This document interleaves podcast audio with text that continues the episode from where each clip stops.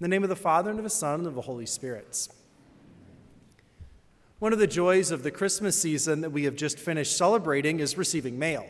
Most of the time, our mailboxes don't contain many things we'd like to receive, just advertisements, bills, and credit card offers. But for about a month, we're transported to another era when our mailboxes are filled with warm greetings and maybe even gifts.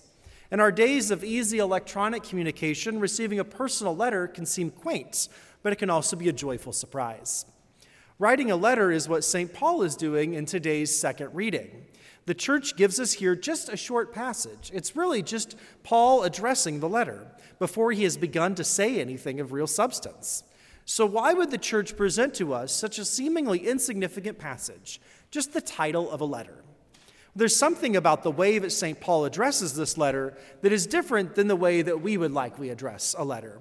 He is writing to the Christians at Corinth, one of the cities in Greece where people have begun to follow Christ, some of the first Christians.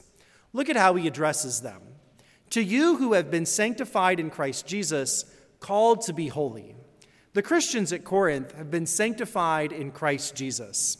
To sanctify is to make, to make holy. These people have been made holy by receiving baptism, by being reborn as sons and daughters of God the Father, and by receiving Christ's body and blood in the most holy Eucharist, already being celebrated by the church even from her earliest days. It is not enough, though, that these Christians have been made holy through the sacraments. They are also called to be holy. There's an important truth here for us. We have been made holy too by our baptism, but holiness is not just a one time experience. We are continually called to be holy and to grow in holiness. That is, we are called to be saints. In most languages, including the Greek in which St. Paul is writing, there's no difference between those two words, holy and saint. To be holy is to be a saint, and to be a saint is to be holy. In the first reading, we hear more about what it is to be holy, what it is to be a saint. We hear the Lord saying, It is too little for you to be my servants. God does not want us merely to be his servants. In the gospel, in another place, the Lord tells us the servant does not do, know what his master is doing. The servant does what he is told, but nothing more, because he doesn't see the big picture. He doesn't know the full plan. This can often be us in our relationship with God. We can try only to do the minimum, what a servant would do, just to slide by, what is barely necessary to stay in a state of grace. So often, we see doing pretty well as the standard to be achieved. But this is not what God wants from us. He wants us to strive to become saints. He wants us to be able to say with the prophet Isaiah, I am made glorious in the sight of the Lord. Isaiah is writing here to a people who are in exile, a people who long to return to their homeland, the land promised to them by God. Isaiah's prediction to them really seems impossible. Think about the history of the Hebrew people. After 40 years of wandering in the desert, they finally manage to get to the promised land, but they can only hold on to it for a few hundred years before they're kicked out by a whole series of invaders. These people are longing with all their being to return to this land given them by God. And yet, God tells them through the prophet that not only will He fulfill this deep longing, but what they desire is not enough. He wants to do something even greater. He says that it is not enough for them to be restored to their homeland, to what they had before. Rather, he will do something even greater. He tells them, I will make you a light to the nations, that my salvation may reach to the ends of the earth. He will make them glorious in his sight. What does it mean then for us to be glorious in God's sight? We might think that this is about something we need to do, some way we need to try harder, something we have to achieve in order to have this glory before God. But that actually isn't the case at all. Being glorious in God's sight is about what He does for us. We are glorious in God's sight because we are loved, we are forgiven, and we are called.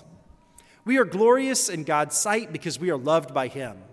God's love for us is absolutely unconditional. There is nothing we could ever do, no sin we could ever commit that would make him cease to love us. But in his love for us, he also gives us freedom, a freedom that we often use to stray from him and turn our backs on his love. but that does not mean that his love is changed at all. He is the merciful Father who is always watching and waiting with the same love that he had from the beginning. After all, the scriptures tell us that God is love itself. We might sin, but sin changes us, not God. As a consequence of God's infinite love, we are glorious in his sight when we are forgiven. God's love is the foundation of his forgiveness. His love is infinite, and so is his forgiveness.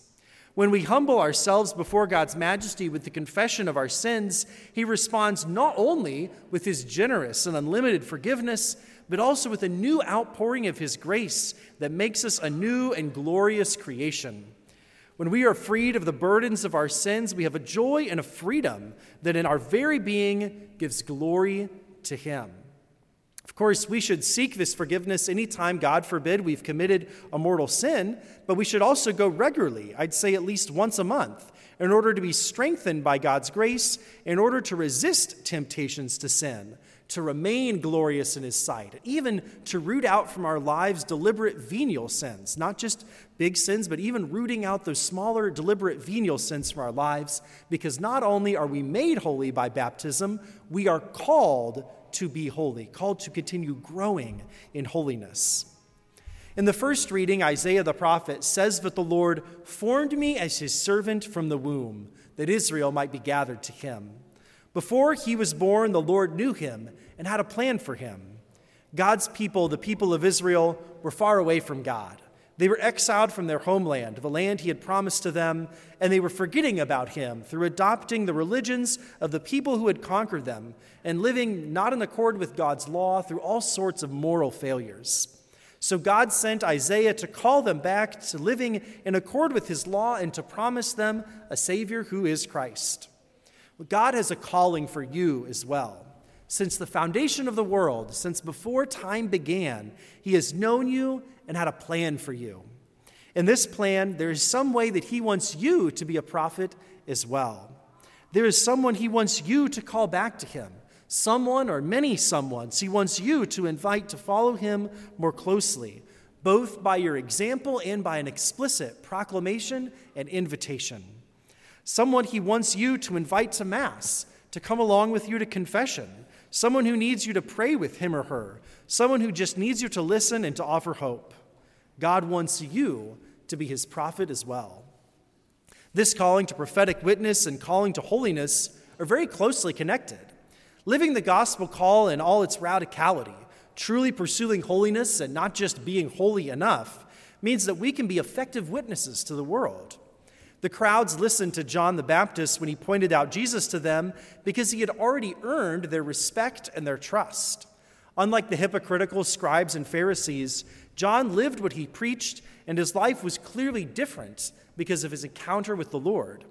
In order to take up the invitation to serve the Lord in prophetic witness, we must also be credible witnesses by living the gospel in its fullness. Maybe you've thought to yourself, God wouldn't call me. He wouldn't want to use me. I don't have any talents he'd want to use, and I'm too much of a sinner. Remember the Israelites addressed by the prophet Isaiah.